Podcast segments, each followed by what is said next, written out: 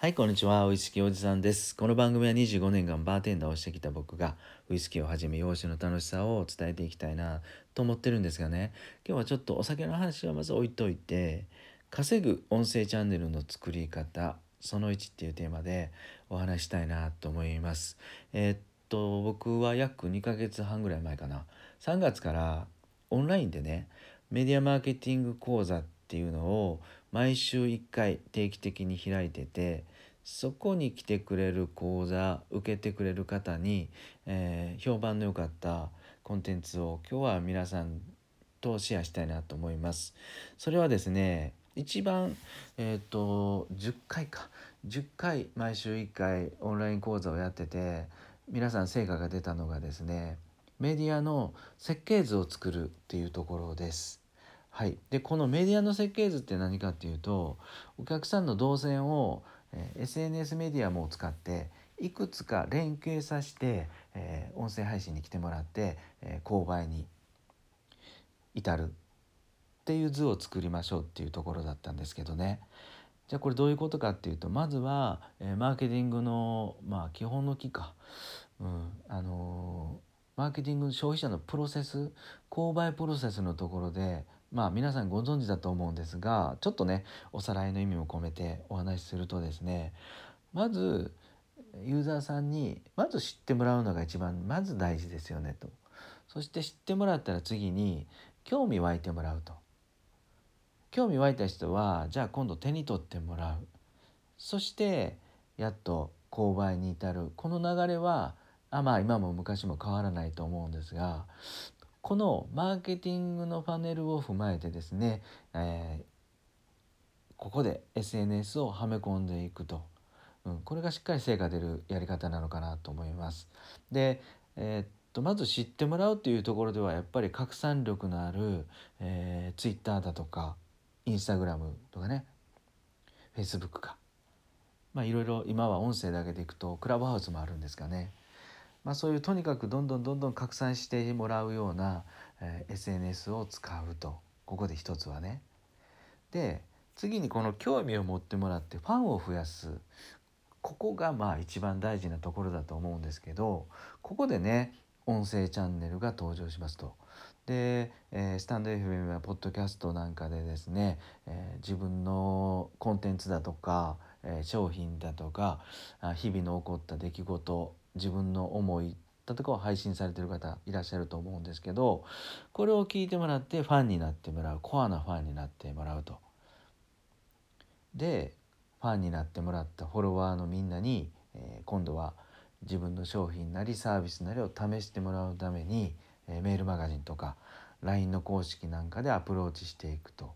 この3つのメディアをね連携させるのが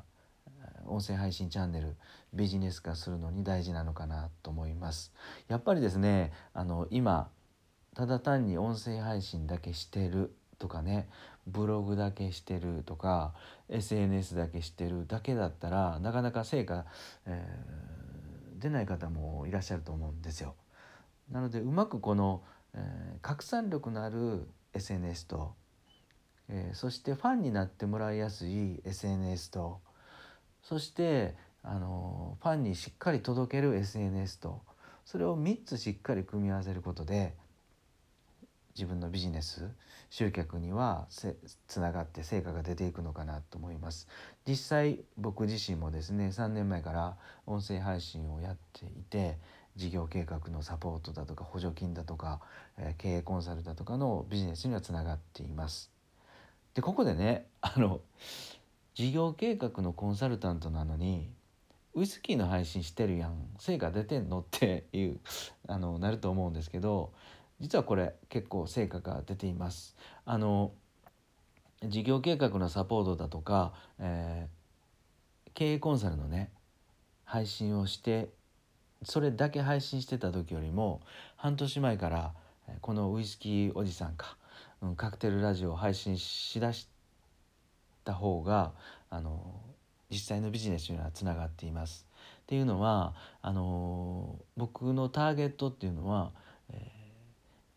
ー、大体40代から50代の経営者層なんですね。ってなると彼らは、えーお酒飲む人もたくさんいますとそしてその中で洋酒ウイスキー飲む人ももっともっとたくさんいますと。はい、でそれを踏まえてですねまずは興味あることとかからオープンに入っていってでそこでね、えー、ファンになってもらってじゃあウイスキーおじさんって何してんのっていうところから興味を持ってくれると実は、えー、企業の経営のサポートをしていますと。でそしたらですねその中でもあ今ちょうど補助金気になってたとこなんで聞いてみようかなと、まあ、そういう流れになって結構ね、えー、ウイスキーおじさんカクテルラジオから、あのー、ビジネスになっているっていうところはあります。なのであのコンテンツばっかり発信するだけではなくても自分のね自分の生活だとか興味あること趣味なんかも配信しても僕は全然音声チャンネルの場合はいいなと思います。それはやっぱりブログとかテキストベースとか動画に比べて音声はねあのコンテンツだけじゃなくてその声とかキャラクターにねファンがつくのでここはですね少し、まあ、緩いというよりか